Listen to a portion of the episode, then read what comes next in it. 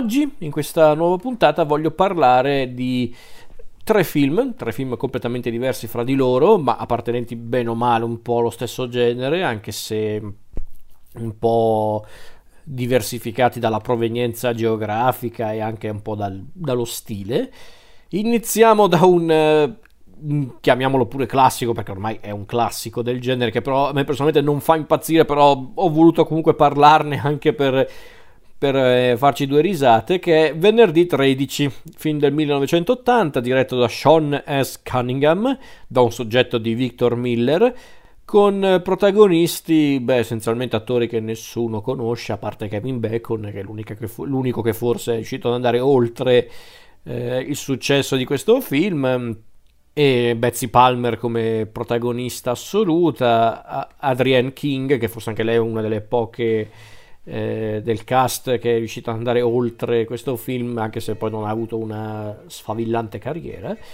E venerdì 13, adesso poi ne parlo con calma a livello personale, ma prima una breve una breve sinossi per chi non sa di cosa sto parlando. Venerdì 13 è il primo titolo appunto della saga di Venerdì 13, una delle saghe slasher più note del, del, cinema dell'orrore americano. Per chi non sa cos'è lo slasher, lo slasher è praticamente un sottogenere che si riferisce a quei film dell'orrore in cui l'antagonista solitamente è un maniaco omicida che dà la caccia a un gruppo di persone in uno spazio solitamente un po' delimitato, ma ormai neanche più neanche più quello, ormai dipende proprio dai casi.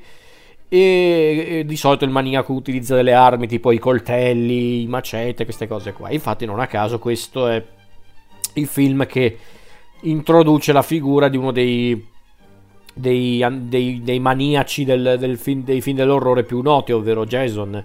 Eh, che qui peraltro non c'è ancora perché come molti tendono a dimenticare nel primo venerdì 13 non è Jason il vero assassino Jason diventerà un personaggio ricorrente dopo, quando metterà la maschera da hockey e il macete.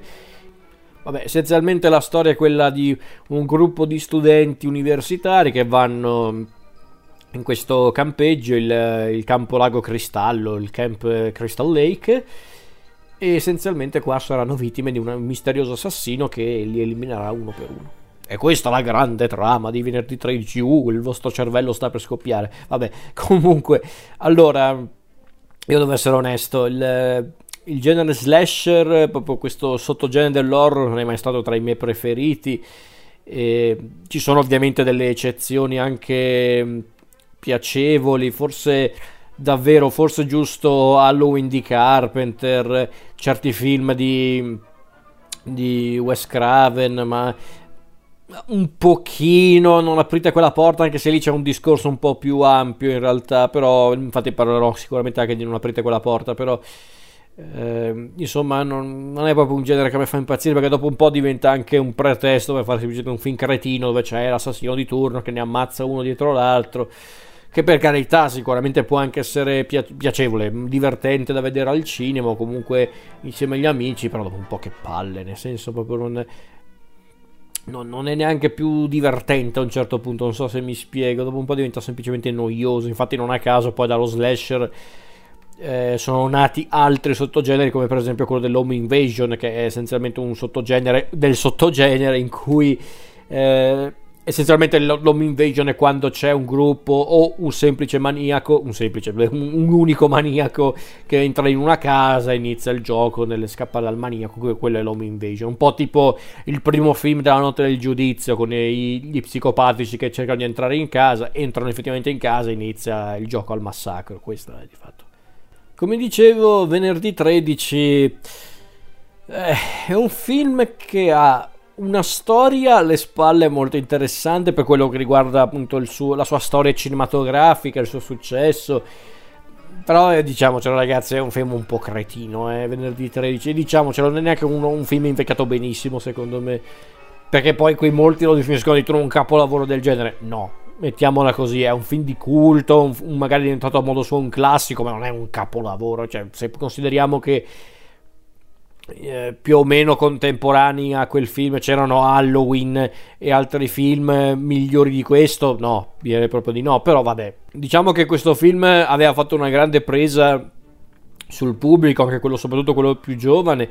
Ma non è che è sto gioiellino del, del, genere. Addirittura, se non ricordo male, lo stesso Carpenter, John Carpenter, il regista di Halloween, l'aveva massacrato questo film definendolo tipo una macchina ruba soldi, poco geniale addirittura aveva detto. Quindi io sono d'accordo con Carpenter, onestamente, perché era ovvio che era un film che era nato per seguire un po' il filone dell'horror di quel periodo, ma facendolo in una maniera un po' più stupida, un po' più banale, ban- neanche banale, eh, svogliata, ecco, perché infatti eh, la saga di venerdì 13 doveva essere una serie di film eh, horror, ma un po' più simile anche al giallo come idea, uno dipendente dall'altro, doveva essere tipo una sorta di roba antologica, ecco, mettiamola così e solo che proprio il primo film ha avuto grande successo e quindi da lì in poi è diventata la saga di, di Jason, quindi non è che è andato più in là di così. Ehm, allora, venerdì 13 è diretto da, appunto da Sean S. Cunningham, che è anche produttore, sceneggiatore e tante altre cose, che ha diretto altri film dell'orrore come... Eh, vabbè, lasciamo perdere gli altri film dell'orrore di Cunningham perché sono ancora peggio di venerdì 13, però vabbè avete capito? È un professionista che aveva già lavorato con eh, Wes Craven, eh, se non ricordo male, sul set dell'ultima casa sinistra, uno dei film di Craven più cruenti e anche più, anche più pesanti. E appunto Cunningham voleva sfruttare il successo che i film slasher in quel momento stavano ottenendo, quindi appunto quelli di Carpenter, quelli di, ja, quello di Carpenter e quelli di Craven, solo che appunto il film è essenzialmente una mezza puttana. Cioè, eh, chiariamoci, in realtà non è tanto il problema della sceneggiatura, perché va bene, non è che c'è molto da dire sulla sceneggiatura, la storia è quella. Eh, solo che ripeto è molto stupido, è molto stupidotti i personaggi sono irritanti perché davvero tutti gli adolescenti qui ecco e sapete qual è il problema principale di venerdì 13? Che qua sono nati tutti gli stereotipi peggiori legati al genere horror, ovvero eh, il gruppo di adolescenti scemi che non pensano altro che a fare sesso, che vengono quindi ammazzati dal maniaco. Cioè, su certi aspetti, quando Wes Craven in uh, Scream elencava a volte certi stereotipi del, del, genere, secondo me pensava a venerdì 13, perché venerdì 13 è proprio un, un ritrovo di stereotipi e di di luoghi comuni che a un certo punto sono diventati anche una parodia dello stesso genere, quindi è assurda sta cosa.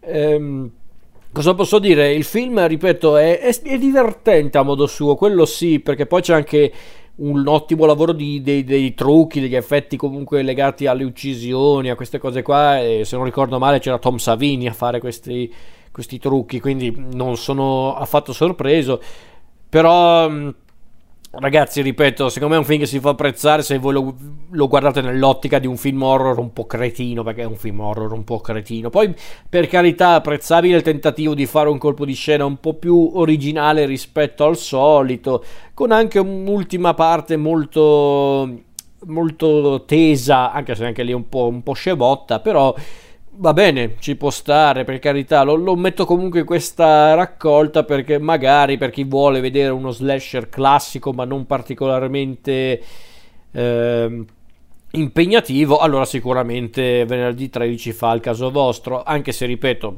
c'è di meglio anche in quel genere, ripeto, secondo me Halloween di Carpenter al di là della tecnica di Carpenter, al di là del suo talento, è comunque un film molto più interessante anche per i contenuti.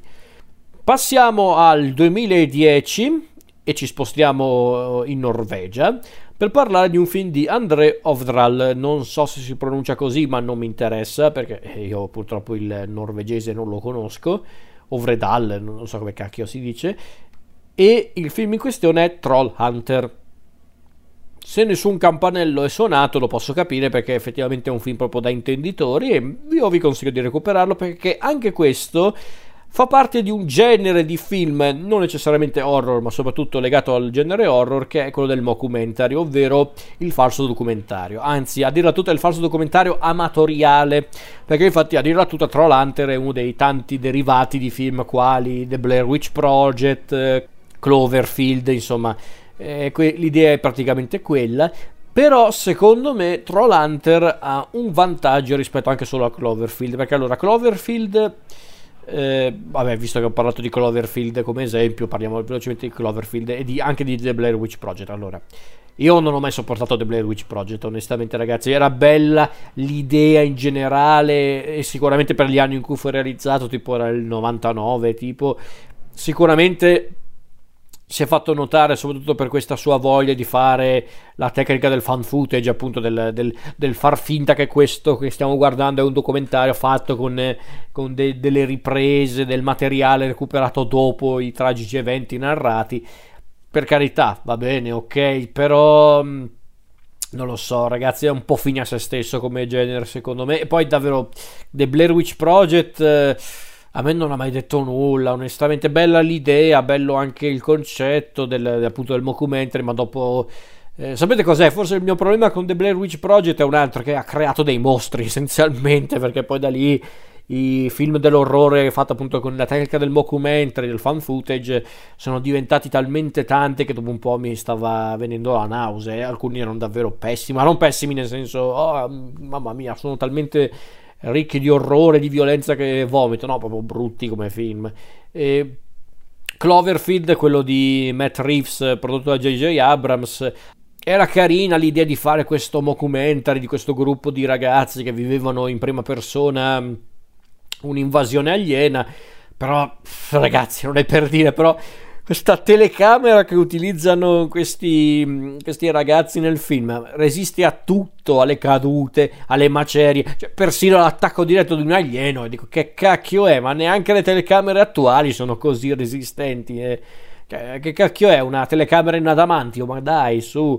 Però vabbè, tutto questo per dire che Control Hunter era un po' dubbioso perché era, faceva proprio parte di un sottogenere che a me non fa impazzire, però L'ho rivalutato in positivo guardandolo effettivamente perché perlomeno a differenza di altri film come appunto anche solo Cloverfield Trollhunter perlomeno aveva un contesto interessante. Questa idea appunto di mostrare il contesto dei, eh, dei, troll, che sono creature fantasiose che effettivamente hanno una grande rilevanza nella mitologia scandinava, ma anche un po' in quell'anglosassone e appunto in quella norvegese eh, insomma, era bello quel contesto. Poi, secondo me, per essere un film anche girato con eh, non dico pochi soldi, ma quasi anche gli effetti speciali, appunto quelli legati appunto ai troll, sono davvero interessanti.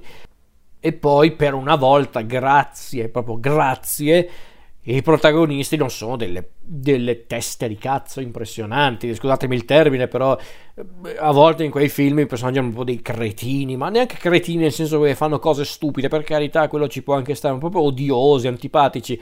Qui non dico che sono dei campioni di simpatia, però perlomeno sono personaggi che, che, puoi seguire, che vuoi seguire per capire dove andranno a parare.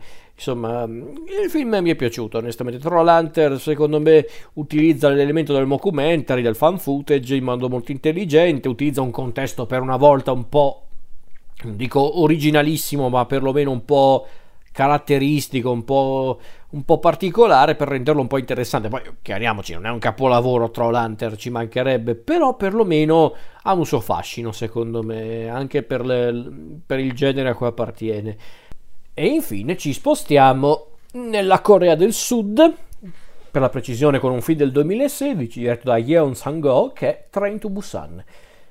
Parliamo quindi di zombie, sì signori, parliamo di zombie. Questo film è straordinario, ve lo dice uno che anche qua è molto esigente con il cinema dell'orrore, specialmente quello con gli zombie, perché anche quello è purtroppo una sottocategoria dell'horror che onestamente dopo Romero molti non hanno saputo proprio valorizzare, secondo me, al cinema quantomeno.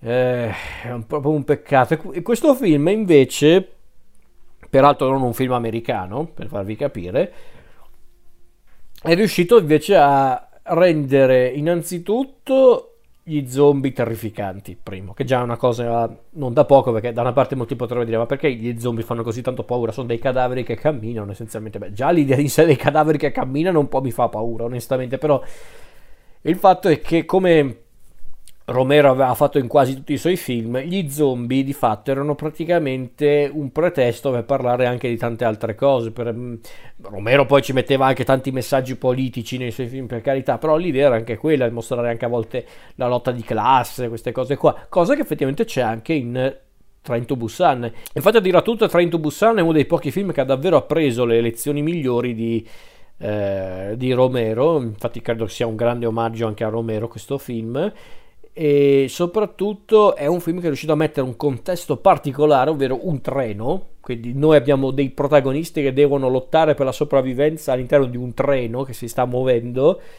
ehm, che è un'idea semplicissima, molto efficace, che rende il film secondo me molto, eh, molto avvincente, molto eccitante e anche molto tragico, perché infatti come un po' eh, lo stile del, del, cinema orientale, quello coreano, ma non solo, c'è anche tanto sentimento in questo Train to Busan. Quando dico sentimento intendo dire oh pucci pucci, salviamoci. No, nel senso c'è tanta attenzione nei confronti del, della psicologia dei personaggi, del rapporto che c'è tra gli esseri umani, gli esseri umani protagonisti. Infatti abbiamo il nostro protagonista che inizialmente è un po' un, uno stronzo, poi piano piano diventa sempre più eroico, sempre più buono. Abbiamo quello invece un po' più burbero ma che è già eroico di suo. Abbiamo invece quello che è un pezzo di merda che, eh, che ovviamente farà una brutta fine ma non prima di aver causato troppi danni. Insomma... Eh, è fantastico, è un film davvero fantastico, è un film che peraltro dura quasi due ore e onestamente non si sentono, proprio è, è fantastico. Mi sarebbe piaciuto tanto vederlo al cinema, ma sarebbe stata dura trovarlo al cinema onestamente. Però anche visto in un video fa la sua figura, secondo me. Mm, a parte che i bei film fanno sempre la loro figura, per carità, però al cinema avrebbe reso tantissimo, secondo me. Tra l'altro c'è anche un derivato di... due derivati anzi di Train to Busan che sono un prequel animato e un seguito sempre diretti dallo stesso regista il, il, il, il scusate, il, prequel animato è Soul Station che è proprio un cartone animato che racconta fatti antecedenti a Train to Busan e devo dire che anche quello è davvero notevole ha uno stile completamente diverso di narrazione è una roba molto più è molto più cruda, molto più tragica, ma fa la sua figura anche Soul Station, secondo me, a livelli proprio di Train to Busan. Non ho purtroppo ancora visto mm, il seguito Peninsula, che è noto anche appunto Train to Busan presenta Peninsula o Train to Busan 2 in certi casi, perché non è ancora, non è ancora uscito, credo, nel senso Credo che sia uscito tipo l'anno scorso, ma solo in Corea, in, nella Corea del Sud e in Nord America, tipo perché purtroppo si sa come funziona con la distribuzione di questi film.